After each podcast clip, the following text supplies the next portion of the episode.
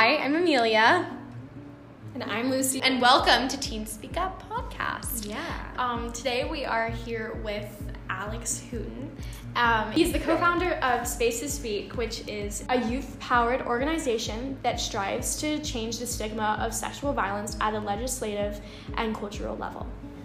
So, So- Alex, uh, do you want to tell us a little bit about yourself and then, like, what? Uh, yeah, where you're from, your grade, just like stuff that you Yeah. think the listeners should know. Uh, I'm Alex Hooten, and uh, I'm a freshman at, at Colorado State University. Um, and I am from Lafayette, Colorado, which is just about an hour south of uh, where I go to school now. Um, we started this organization a few weeks ago, and uh, we're just getting started and seeing where we can go with it. Amazing. How did you come up with Space Speak? Like, what was what was your kind of prevailing initi- initiative that led you to start it? Um, what really led us to start it was uh, Maya, my co-founder, had started to um, do a lot of writing for some um, small magazines, and she'd been uh, kind of hired to do some like poetry and some articles on the issue. Um, and she hadn't really felt super confident in talking about it until she started writing those, and she realized, um, and I realized while uh, she was realizing that that we really wanted to have more of an impact and see what we could do on our own um, through our own Sorry. um, Sorry. through our own uh, kind of methods rather than going through articles on other websites. So Right. trying to start our own organization where we could have more control over uh, what we did and how we changed it. Um, because we felt like a lot of the organizations out there right now didn't really send the same message as we wanted to send. Right. Um. So, what would you say is your main message? Yeah, our objective is to change the culture around sexual violence. Um, I think that's our primary goal. Um, rather than focusing on people telling their stories and trying to say how awful it is, because people know how awful it is, we want to be able to make more of a change on how people view it at a younger age so that people can process what it is before they perhaps become perpetrators of the issue. Yeah. Um, and to kind of have a wider conversation on the issue um, so that people don't aren't scared to talk about it. Um, yeah. but also reinforcing that to people that they can be involved in the movement without having to tell their story. Right. Um, yeah. that Definitely. it doesn't require an Instagram post telling everyone what you went through in order to be involved. Right. Um. How does Space to Speak intersect with youth? So, what uh, our goal is right now that we're working towards is some initiatives uh, focused on schools.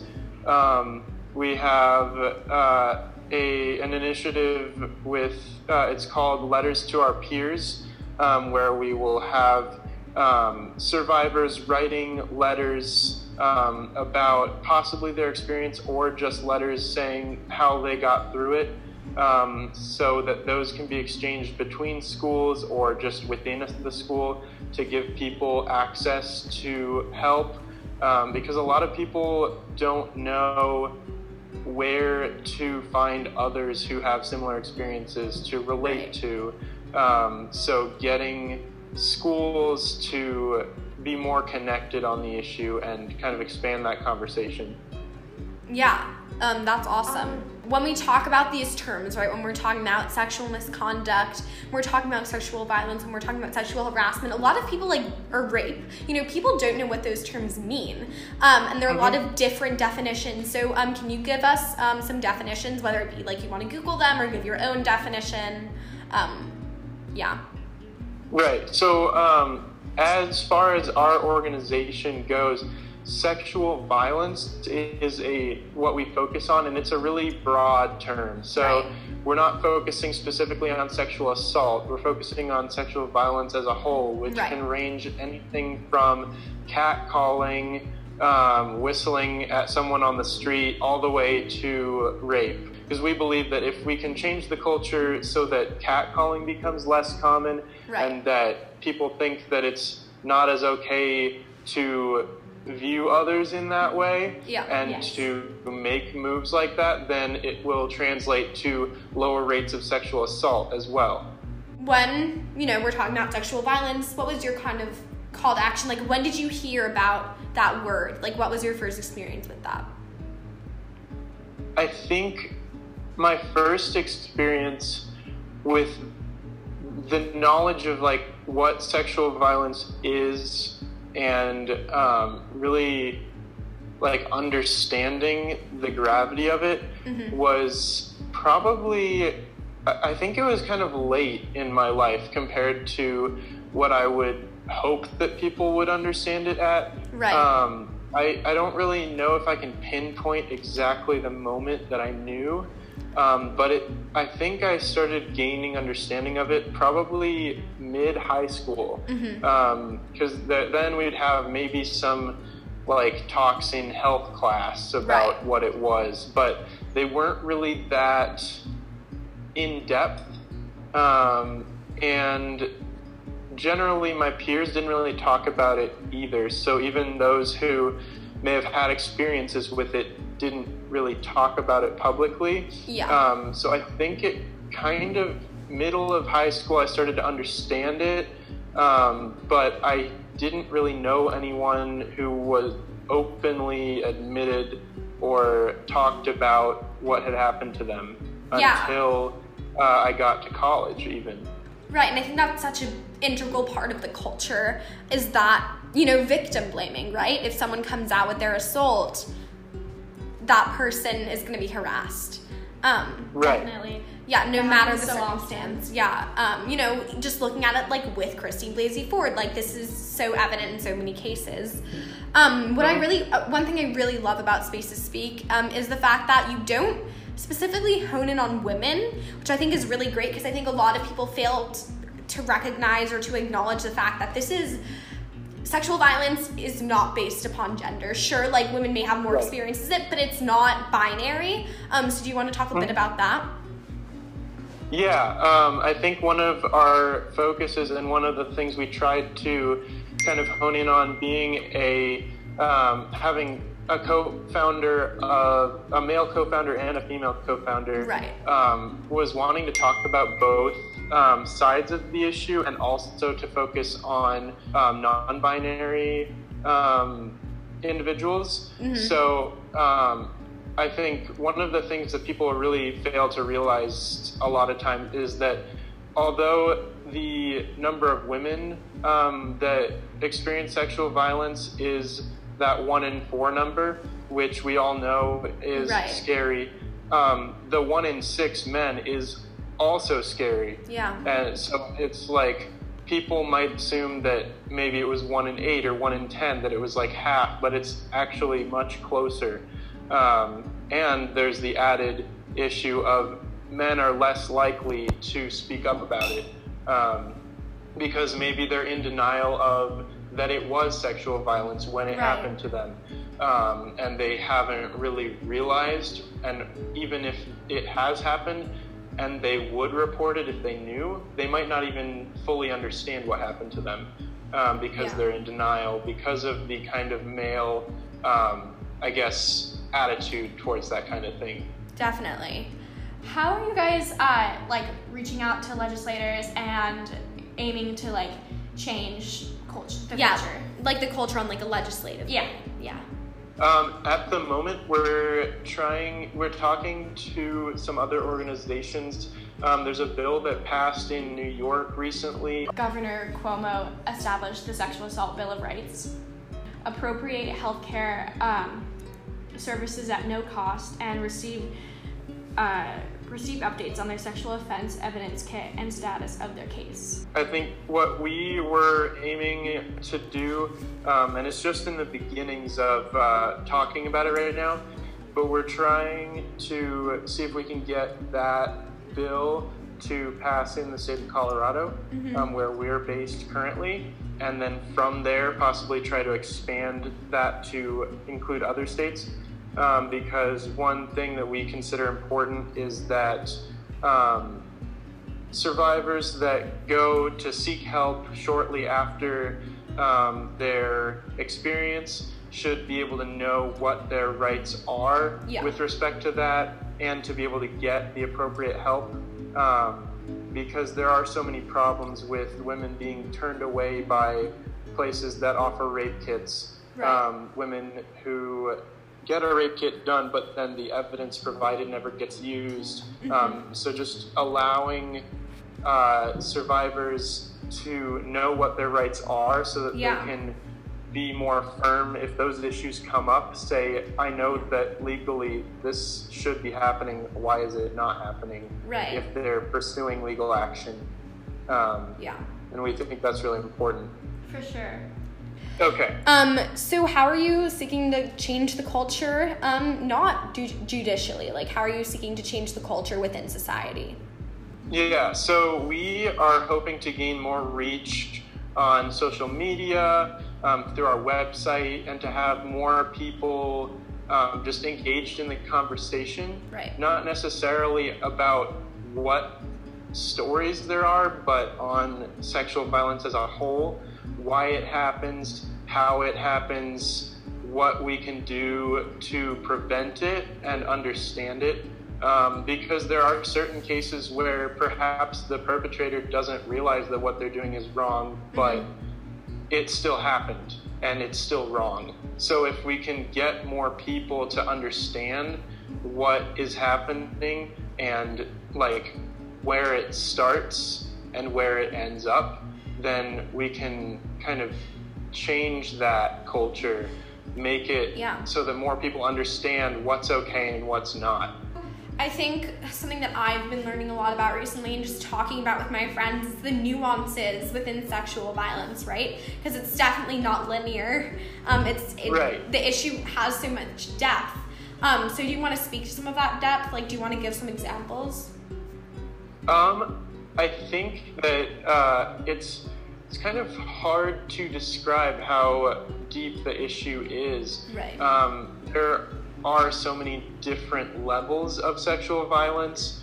Um, I mean, as simple as being catcalled on the street, that can leave a different impact on each person. So yeah. it is classified as sexual violence in any case, but how someone takes it as if it happens to them can be completely different. So then there's yeah. the issue of not only what occurs, but how it's handled. Um, so there's just so many different levels uh, that it happens at. Yeah, and I think especially nowadays with people, you know, learning about sexual assault and figuring out figuring out what it is, a, a lot of times when people, you know, tell loved ones that, you know, they have um, experiences with violence, um, sexual violence, right? The loved ones are this is the path of action that you have to take, and I think it's right. so it's so different for every person um, mm-hmm. And it like really, really depends on your psyche and like where you are at that time. Um, yeah. Right. Like for some people, the best way for them to get through it is to confront the issue head on, yeah. take legal action, talk about it, um, and that helps them come to terms with what happened to them and to understand it. For others, they need to internalize it and think about it themselves before they really kind of reveal that to other people around them because they don't want to talk about it until they've processed it. Right. Um, so there's there's those two extremes, and then there's anything in between, where whether it's just talking to a close friend or family member about it, um, but not telling anybody else. Um, so there's just a huge range of reactions and ways of handling it, and I don't think that it's right to tell anyone that any one way is the right way. Yeah, definitely. So if people are looking, um, if people want to educate themselves about sexual violence, but they don't really know how like to go about and do it, what would you tell them? Um, I'd say a good place to start is uh, visit our website at uh, spacetospeak.org. Um, go to our Learn page. We have a lot of good statistics on there. Um, and then we also have a lot of good links to resources um, down at the bottom.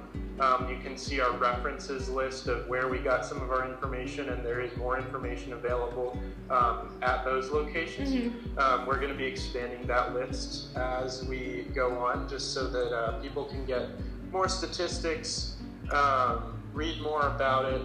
Um, we also have a letter published on our website um, that was written by a male survivor um, that we're in contact with um, that has a lot of good information on how he handled it, handled it and on how um, if you are a male looking to process your experience, um, you can read that and kind of gain some clarity um, and maybe get rid of some possible self guilt um, because that can be a problem that uh, a lot of guys experience. What would you personally say to somebody who has dealt with sexual violence?